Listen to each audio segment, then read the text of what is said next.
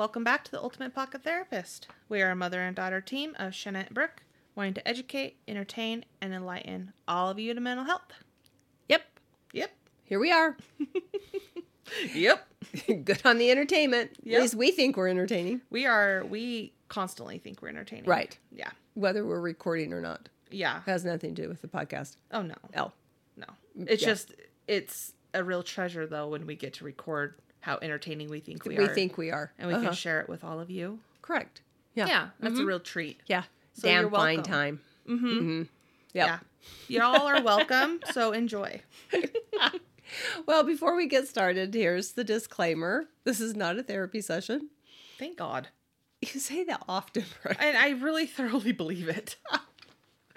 and I am not your therapist. So, if anything we talk about triggers or brings up any issues, we strongly recommend that you seek counseling and we will share a resource with you now. This podcast is being sponsored by BetterHelp. Like we have mentioned in each of our podcasts, if anything we talk about triggers or brings up any issues, don't hesitate to seek counseling. Everyone has struggles, and therapy does not need to be scary. Everyone deserves to be happy, and you don't need to worry about finding a therapist near you. BetterHelp is customized online therapy that offers video, phone, and even live chat sessions with your therapist, so you don't have to see anyone on camera if you don't want to. It's much more affordable than in person therapy, and you can start communicating with your therapist in under 48 hours. Join the millions of people who are seeing what online therapy is really about. It's always a good time to invest in yourself because you are your greatest asset. And as a special offer to Ultimate Pocket Therapist listeners, you can get 10% off your first month of professional therapy at betterhelp.com slash uptherapist. That's better, H-E-L-P dot com slash uptherapist. Thanks again to BetterHelp for sponsoring this podcast. All right, so our uh, last podcast was kind of a wild ride. Yeah. Yeah. That was- Sociopaths are fun. aren't they? Yeah. I'm glad I don't really have one in the neighborhood I know of. See, the the trick is though that they hide it sometimes. Right. So do you know this for sure? Nope. So we're gonna stay blissfully unaware. Right. Yeah. Since I'm new to the area, I'll just pretend I don't know anything. That's good. Right. Yeah. Okay. That's funny. So, um, what we actually thought we would do this podcast on is missing people. Yes. Mm-hmm. And we had received an email a while ago about a missing person and kind of just put it in our file. Yeah, it was like kind of like, oh my god, that's tragic, that's sad, that's an amazing story. Yeah. Like intriguing, but what do we do with it? Yeah, know, like, it's oh. sad. Yeah, Yeah. definitely. But then after we were looking at serial killers, Mm-hmm. okay, which oftentimes are antisocial. Yes. And- And, our last episode, we did a Patreon add-on. Right. Um, uh, and we kind of dove into Ted Bundy a little bit. Right, we did. Yeah. And the statistics on him and some of the stuff that we shared on there is kind of just creepy. Uh, epically, not kind of. Yeah, yeah, it, it it's epically disturbing. It is. yeah, And so that definitely there are so many more missing people that could really be victims of serial killers. yeah, And so we kind of thought, well, this will just kind of go right after our podcast last week. We'll go into missing people. sure. Right. And then we can read that email and Mm-hmm. kind of talk about missing people. Yeah. There we go. All right. Well, let's dive into this uh, heartfelt journey. I know. I just, I am like, this whole, this entire topic is just mind blowing, and I feel so bad for anyone in this situation because it is just, it's Sad. it's sad. It's just an unbelievable grief. I just, I don't think anyone can understand it. Right. But okay, so the email we got, um, I'm just gonna kind of dive in on reading it. I haven't read read an email for a while, so That's I- right. Your turn. my turn. Your turn. All right, And this is a long one. I'll let you read the long one. this is a long one, as it should be. There's there's a lot to it. So It says, Hi, ladies. My name is Sarah. I wanted to write about a very intense and rare issue. I really hope you can help me process this. Maybe this topic might help another listener, but I'm not sure how many other people can truly relate. FYI, I have changed any identifying information because this is still an open case and our privacy is important for multiple reasons. I'm like, yeah, fully understandable. You're right. Okay. All right. So she says, okay, to start at the beginning, I met my fiance, John, nine years ago. We were both juniors in university. It was seriously a love at first sight thing. After a few weeks of flirting and finding excuses to bump into each other on campus, we decided to date. We were instantly best friends and attached at the hip. Once that year college was over, we decided to move in together while still attending school for our senior year. After graduation, John found an amazing job, so we moved together to a new town to continue our adventure. We only became closer. It is amazing how much more you can fall in love with someone when they are the only familiar person you know in a town full of strangers. True. Yeah, I'm like I can I can Uh-huh. imagine that. That's all you've got. Mm-hmm. Once we were settled into our new life, we got engaged. Our family and friends were thrilled, and everyone was excitedly waiting for the wedding details. John had a pretty long commute to work. He chose to walk and ride the train. We had one car, and he preferred me to use it rather than using public transport. He was very protective of me. He was a very schedule oriented man. I always knew what time of the day I could count on hearing from him. On a typical workday, I received my normal after work call. He always called me during his walk to the train. We chatted, and then he said his usual, See you at home, baby. I knew he'd be walking through the door in an hour or so, so I started making us some dinner. An hour came and passed, and I started to worry. I called him, and it went straight to voicemail. Instantly, I knew something was wrong. I can't explain it, but I knew nothing would ever be the same. Like, that's just chilling. Uh huh. That gut feeling. Uh huh. Yeah. Where like you can't Mhm. explain it, but you just know. no. this isn't right. Yeah. Uh huh. I started calling everyone we knew in that in the new town we lived in, his office, coworkers, and even the inbound train station. No one knew anything. That's when I called the police. After some begging and crying from me, they agreed to send a car to look for him along his route home. They found his phone smashed in a gutter near the train station he would get off at. That was 38 months ago. Still to this day, a smashed phone is the only thing we have found of John. In 38 months, miles has have been searched, water has been dredged, people have been questioned, and endless flyers have been sent out, and nothing. John is a missing person. I have been told so many theories, such as he ran away, he was killed, involved in a bad drug deal, etc. But the truth is, no one knows the truth. John's family helped me hire a private investigator who is still searching with no luck. For over three years, we have been left with an empty hole in all of our hearts. Everyone who loves John knows he would not have willingly left his life. I refuse to move from our house. Everything of his is still in its same place he left it.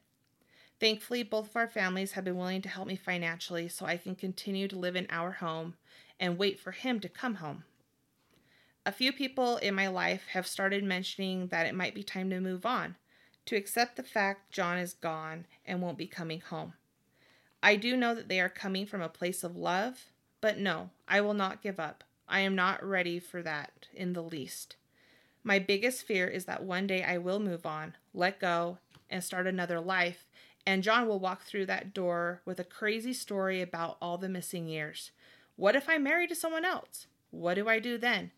How do people move on when there are no answered questions?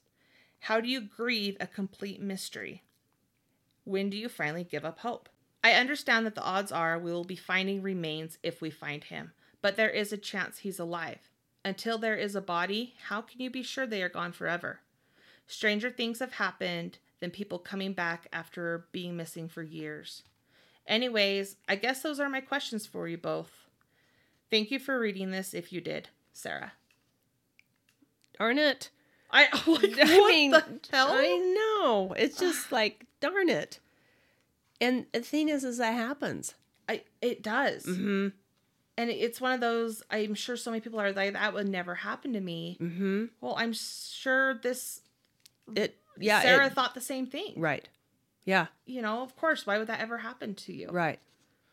And you know, there's countless, like I said, there's just countless stories when you start listening to crime shows and stuff about Mhm. people going missing, you know, Yeah. and whether they're dead or not until you find something. Yeah. Till you find a body or Mhm. a confirmation of some form. You know, even di- going back to our Patreon when we are talking about Ted Bundy. Mm-hmm. you know he only admitted to 30 but they they suspect 36 but ultimately the count could be as high as 100 Yeah, that's what they say. and Mm-hmm. until someone says yes i murdered so and so their body is in this area Right. or either just You confirm that they murdered them or right. yeah yeah it's Yeah. like you just don't know Yeah. Oh Yeah. So the topic of missing people, I started kind of looking into some statistics. right yeah and that's a that's a interesting rabbit hole and Right. I know. So, according to NCIC, 521,705 people were reported missing in 2021. oh my god Okay. And that's actually one of the lowest missing persons record in U.S. history. like the number of missing people. Oh my Uh-huh. gosh. Yeah. Yeah. And, but out of those cases, more than 485,000 were resolved within that year. Oh, wow. Okay. Okay. So the number of missing pa- cases have constantly declined since 1997. Mhm. Okay. But still, today, there are more than 20,000 missing persons cases and 14,000 unidentified body cases remained open. wow. Yeah. That is just a staggering number. hmm I just Yeah. So they say that basically most people are found very quickly. mhm. Okay. So only about 1% remain missing. Okay. Okay. Of that number. Right. Yeah. So it's interesting that California has the largest number of missing persons at 3,010, but the rate at California is roughly only 7.6 missing for every 100,000. Okay. Mhm. The highest rate of missing persons by far is Alaska. I can believe that. Uh huh. We have to tell you a story about that. yes. Yeah. Okay. With 163 missing people per 100,000. Mhm. Okay. Yeah, because I remember when me and you were in Alaska Mhm. and we were up there visiting family and sightseeing and whatever. Do you remember one of the family members said to us that they have the highest rate of missing people because you can hide bodies there And no one's and gonna no one find them. ever is to find them, Mhm. you know? And it's Yeah. true. Uh huh.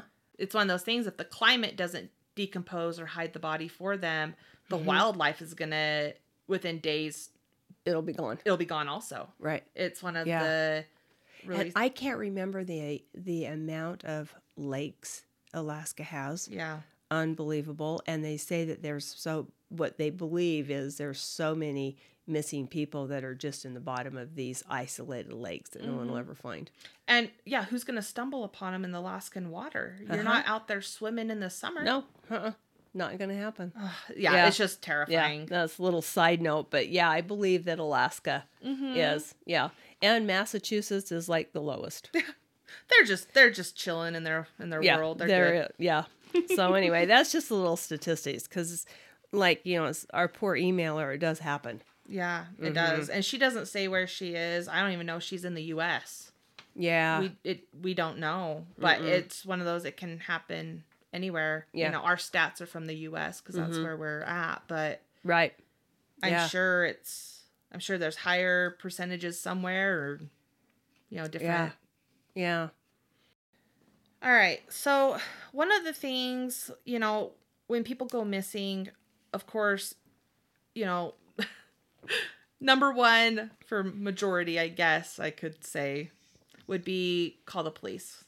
Yeah. You know, and they, they reach out to the police and stuff. But there's this really long standing, and I listen to so many crime podcasts and different missing persons and Yeah, you do. yeah that's that's kind of my I, I geek out to that kind of stuff Right. um and there's kind of a continuing argument of like how long you have to wait in order to report someone missing and so i think it's important to touch on it's like everybody knows call the police get help get that ball rolling i think Mhm. it's very clear of what to do when you suspect someone missing Right. but um it's also important to know that with some law enforcement they may require you to wait 24 to 48 hours Right. but Yep. you are also you have a right to argue that Mhm. or say absolutely not like and as our email as sarah stated in our email of Begging and cry- begging and and crying, crying. i'm sure at Right. first they were like listen ma'am he'll show up. he'll show up and i'm sure who knows what but she was obviously persistent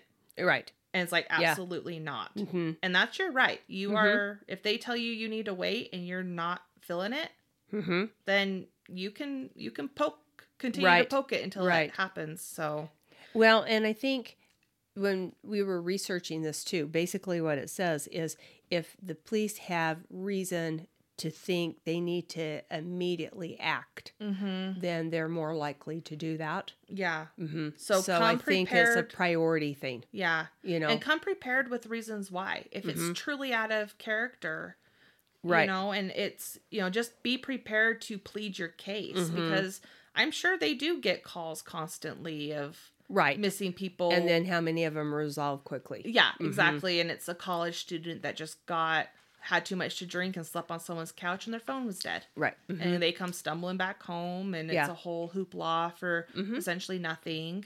Right. So yeah, if it's truly out of character, if it truly should not be happening the way it's happening for you know, they're missing for whatever reason, then come Mhm. prepared with that and right. argue your case. hmm So if it happens to be a child that goes missing, I think one of the first things that you do alert authorities, but there's also national programs mhm. to help with this.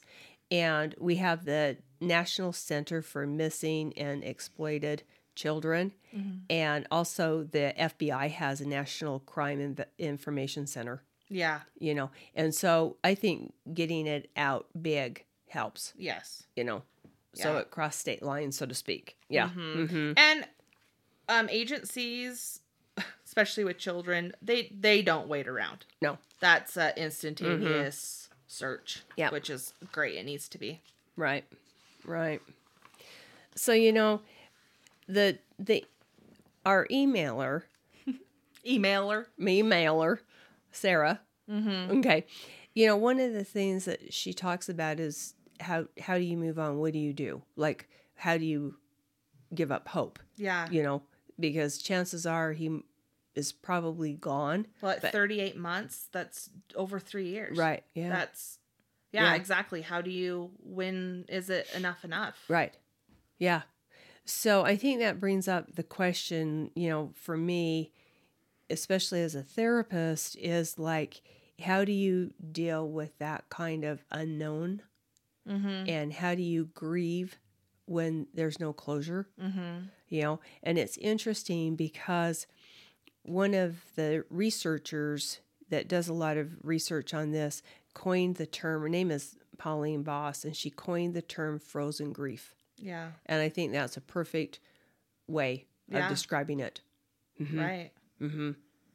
because you know and uh, i can't speak for and i've i'm fortunate i have not had to live with any type of you know murder or body found or unknown No, that way I don't even. I don't think I've even worked with someone with a missing person. Like I'm thinking back in the archives of my caseload over the years, Mhm. and I've never really had this situation even as a client. yeah Yeah.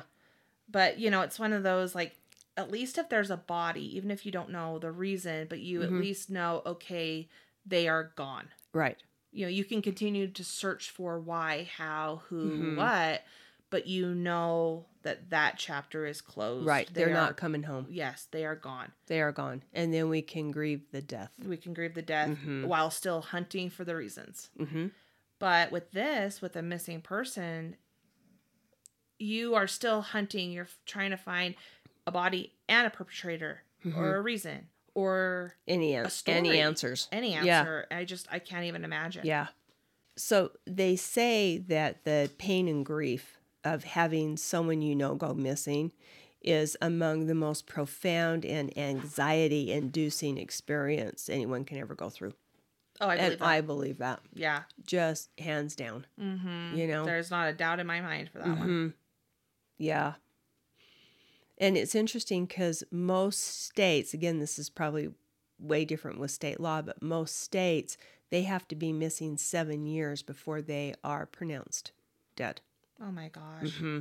Seven years. That's what I was reading on this. hmm Oh Yeah. my gosh. I'm, And- I'd be curious to see, you know, with other countries and other policies Mm-hmm. too. Like, yeah, when Yeah. when do they close that chapter? Yeah. Unless there's evidence Mm-hmm. different, they have to be seven years before they're declared dead. Oh my gosh. That's a long time to wait. Yeah. to to know you know yeah you know it's interesting because when we were researching you found stories yeah. about people who had been missing for like really long periods of time over 20 years. right Multiple stories. yes yeah and there's one that i thought was really interesting that i think we should read Okay. Yeah. And- okay it's one about the dad mm-hmm. okay so this is a story um, from australia Okay. Okay. And so some of the wording in here obviously is not from the United States. Yeah. Okay, It yeah. kind of fumbles us up a little bit. Uh-huh. And just to let everyone know, I'm going to I will link the the source to this article in the show notes also. So if you guys want to look further into it and that way the author can get proper recognition and Okay. Yeah. Everything. Do link Yeah. that. I, I can't. You can. yeah, I, I, wouldn't don't know much about it. I Okay. wouldn't expect you to. So I'll just read this the story from the paper. Okay. Okay. Gabriel Nagy doesn't remember when Princess Diane died, Operation Desert Storm, or the end of the Cold War. That's because for 23 years, most of his life was a blank. But now, the man who lost himself, his family, and his memories has been given them back thanks to a dog determined police officer who solved a decades long mystery. Mr. Nagy's extraordinary story, told to the Courier Mail to give hope to the families of missing persons, began on January 21, 1987. The father of two children, Jennifer 9, Stephen 11, phoned his wife Pamela to say that he would be home for lunch, but he never arrived, and the following day his burnt out car was found on the side of the road. He'd never been away from home without telling anyone, Jennifer said. It was very soon after that that everyone started rallying around and starting putting putting out the big alarm bells. That's an interesting way of putting it out. Yeah, alarm bells. Af- about two weeks later, Mr. Nagy withdrew money from his bank account and used it to buy camping supplies at a store in Newcastle. It would be their last clue as to his movements. It was just so tragic for everyone, Jennifer said. It really affected me emotionally. People would ask, Where's your dad? It was too much, too painful. Nobody had any answers to explain the sudden disappearance of a dad who was a loving father. I thought he was my world, and all of a sudden it's taken away from me.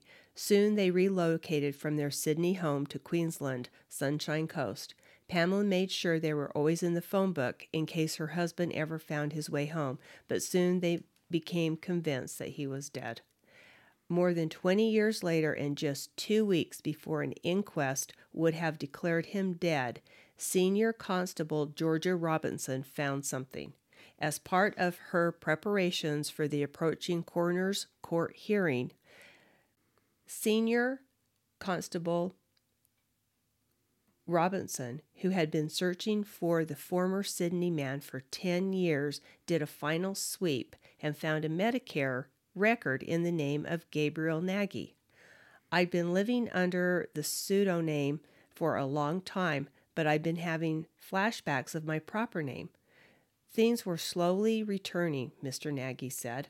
Life had been tough for the former shop fitter. He'd once had a job, a comfortable home, and a family he loved, but he remembered none of that. One of his earliest memories of his time in Newcastle, where he remembers bleeding profusely from a head wound. Scarring on the back of his head is a constant reminder of an injury he believes caused his amnesia. Hell. Yeah. The next 20 years are mostly blank, but Mr. Nagy recalls being offered shelter and work on a farm in Rockhampton, as well as odd jobs on fishing boats and building sites around Queensland. He slept rough on the streets, camped on the beach, and hit the bottle to dull the pain of his nothing life. And then in Mackay, he met Pastor Barry Hayhoe, a truck driver turned churchman who saw something in Mr. Nagy that was worth saving. He offered him a room at the River of Life Church and the job of caretaker. I jumped at the chance and it kept me off the streets, Mr. Nagy said. It was the pastor who helped him get a Medicare card in his original name when Mr. Nagy needed cataract surgery. That record was spotted by Constable Robinson, who picked up the phone and dialed his number.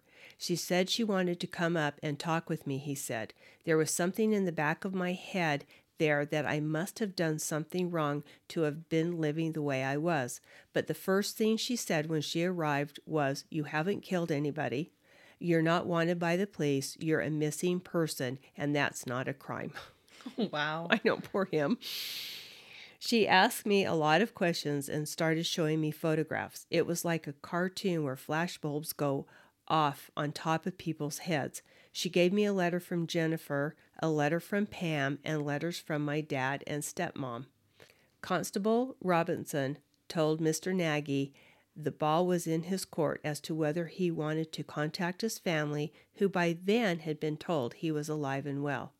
That afternoon, I sat down and wrote the longest letter I've ever written in my life seven and a half pages on both sides of the paper, he said. He posted the letter to his wife and daughter, and three days later, a message from his daughter came through on an old mobile phone he'd been given. It said, Hi, Dad. And that was enough to make me cry, an emotional Mr. Nagy said. She wrote that she finished the letter and she still loved me. Ten minutes later, the phone rang and it was Pam. We talked until the battery died. Two weeks later, Jennifer, then 32, flew to Mackay to see the father she had only known as a little girl. He met me at the airport with a big bunch of flowers, she said. It was like it was all in slow motion, and we ran through the airport into each other's arms. Mr. Nagy has remained in Mackay, but keeps in constant contact with his parents, his wife, and their now adult children. Jennifer said she wanted to tell her story to show others what it means to a family to have answers when someone disappears. She believes her father developed a condition called dissociative fugue, a rare psychiatric disorder that causes memory loss and often leads people to wander away from their families. I want to give people hope that sometimes good things can happen Miracles can happen, she said. If you have left home for whatever reason, ring and let someone know you are okay. It doesn't have to be your family. The not knowing can really, really affect you in the end. Wow. That's the end of the article. That is insane. It'd be so crazy to know the details and the ins and outs. Of Yeah. What happened? I know. Yeah. Like, how did the car burn?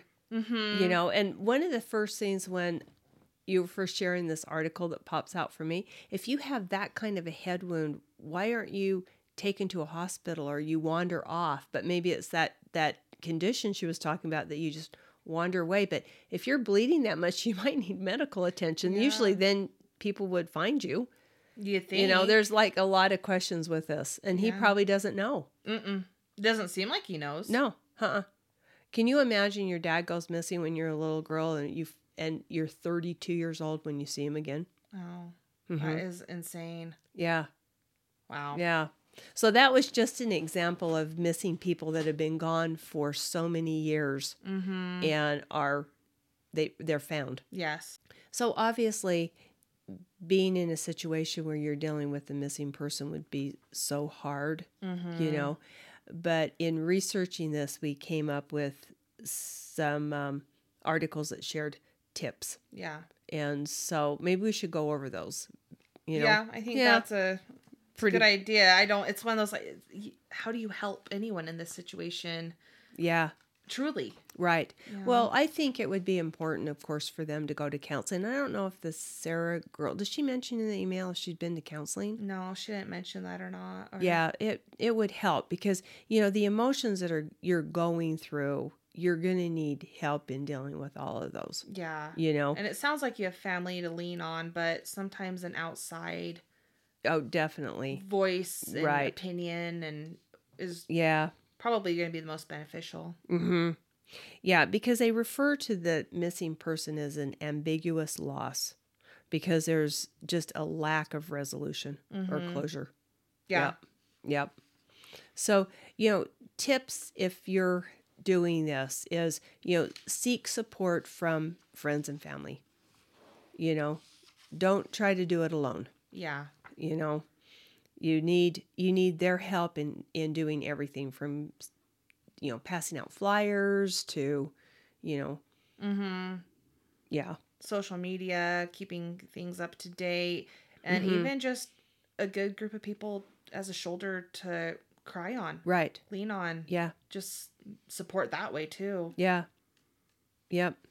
And, you know, like we've said in a lot of other podcasts, one of the best things to do in any situation is take care of you. Yes. Uh huh.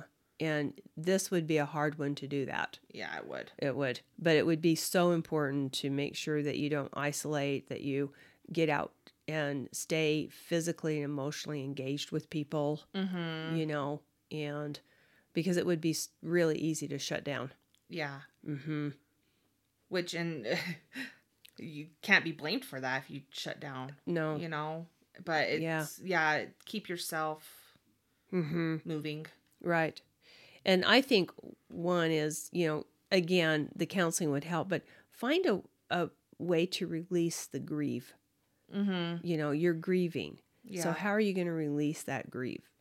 yeah. You know, the grief is really hard. Yeah. It seems to be very uh all encompassing. Mm-hmm. Um, especially where there's no answers. Right. and So- so again, therapy would be a good way to relieve grief. Mm-hmm. And anymore Yeah. with our um outlets of social media, I'm sure there's support groups, Mm-hmm. you know, communities, Mm-hmm. or even in-person support groups. I bet. Yep. I'm sure there are so many resources to find like-minded people Right. because Yep. until you also talk to somebody that understands on that level, That's been through it or going through it. yeah, Mhm. I'm, I'm sure that'd be comforting to have kind of a Right. community. Right. And I think it would be important too, and something that's mentioned is take a break from the news. Yeah, Turn the TV off. You know, I mean, Mhm. just because they're going to keep you posted if there's any findings. You don't have to be glued to the TV stations. yeah. Mm-hmm. It's okay to disconnect from the media sources Mm-hmm. involving the case Yeah. or other cases or anything real negative. You know, I I think any disconnection from what a screwed up world we live in, if you're going through this, would be really beneficial too. Right. I think it'd be easy to get yourself into a an endless, you know, tunnel of just Oh, I grief do and too. misery and negativity and Mm-hmm. yeah. Yeah. Another thing that was mentioned along that line is never give up hope. Because you can, it's interesting because you can grieve Mhm. and still have hope. yeah. You know it it would be hard but but you can do that Right. you know yeah so and i think if you know someone that's going through it you know trying to be supportive on the outside taking things off their plate doing Mhm. things for them the opposite Yeah. you know like stepping up and helping them with stuff you know being support yeah mm-hmm in any way even if you're just supportive and keeping the search going Right. you know, distributing flyers randomly or often. Yeah. You know. Mm-hmm. You know, keeping groceries in the refrigerator. Yeah. Mm-hmm. You know, it's anything that you can do to help Right. take things off their plate, Mm-hmm. I think would be absolutely huge. Yeah. Yep. So, yeah, a tough one. I think I would recommend to our emailer, you know, to follow through with counseling, Mm-hmm. you know, and really get. Sounds like she's got support from families or helping her out financially and stuff. But I would really probably seek help. Yeah, I definitely just, you know, it doesn't mean you have to move on Mm-hmm. if you're not ready to, and that's totally understandable. Right. But definitely seek some professional help Mm-hmm. and also, you know, find some grief communities, counseling. Right. On, Groups. yeah, even online support they've mentioned. Yeah. Online groups. Yeah, exactly. I would do it. So, Yeah, you're you don't you know, it, it seems like you understand you're not alone. You have your family, but it's okay to reach out beyond family too for support and Yep. Mm-hmm. love. So, Yeah. So anyway, this is actually um if you're part of our Patreon program, mhm. okay, stay tuned because we had some, some added content Yep. that we want to add to this. yes. Yep. Yep. So you are you're gonna get a twofer. You got one last episode. You got some content on the Patreon, and this week you're getting one too. So Oh yeah, that's It's right. it's a Tudor, look double- at us go. it's a double decker. A double one. Alrighty then. All right. Well, uh, link to our Patreon is in the show notes. Be sure to check that out, and we appreciate your guys' support and your continued listening. And uh, we'll catch y'all next time.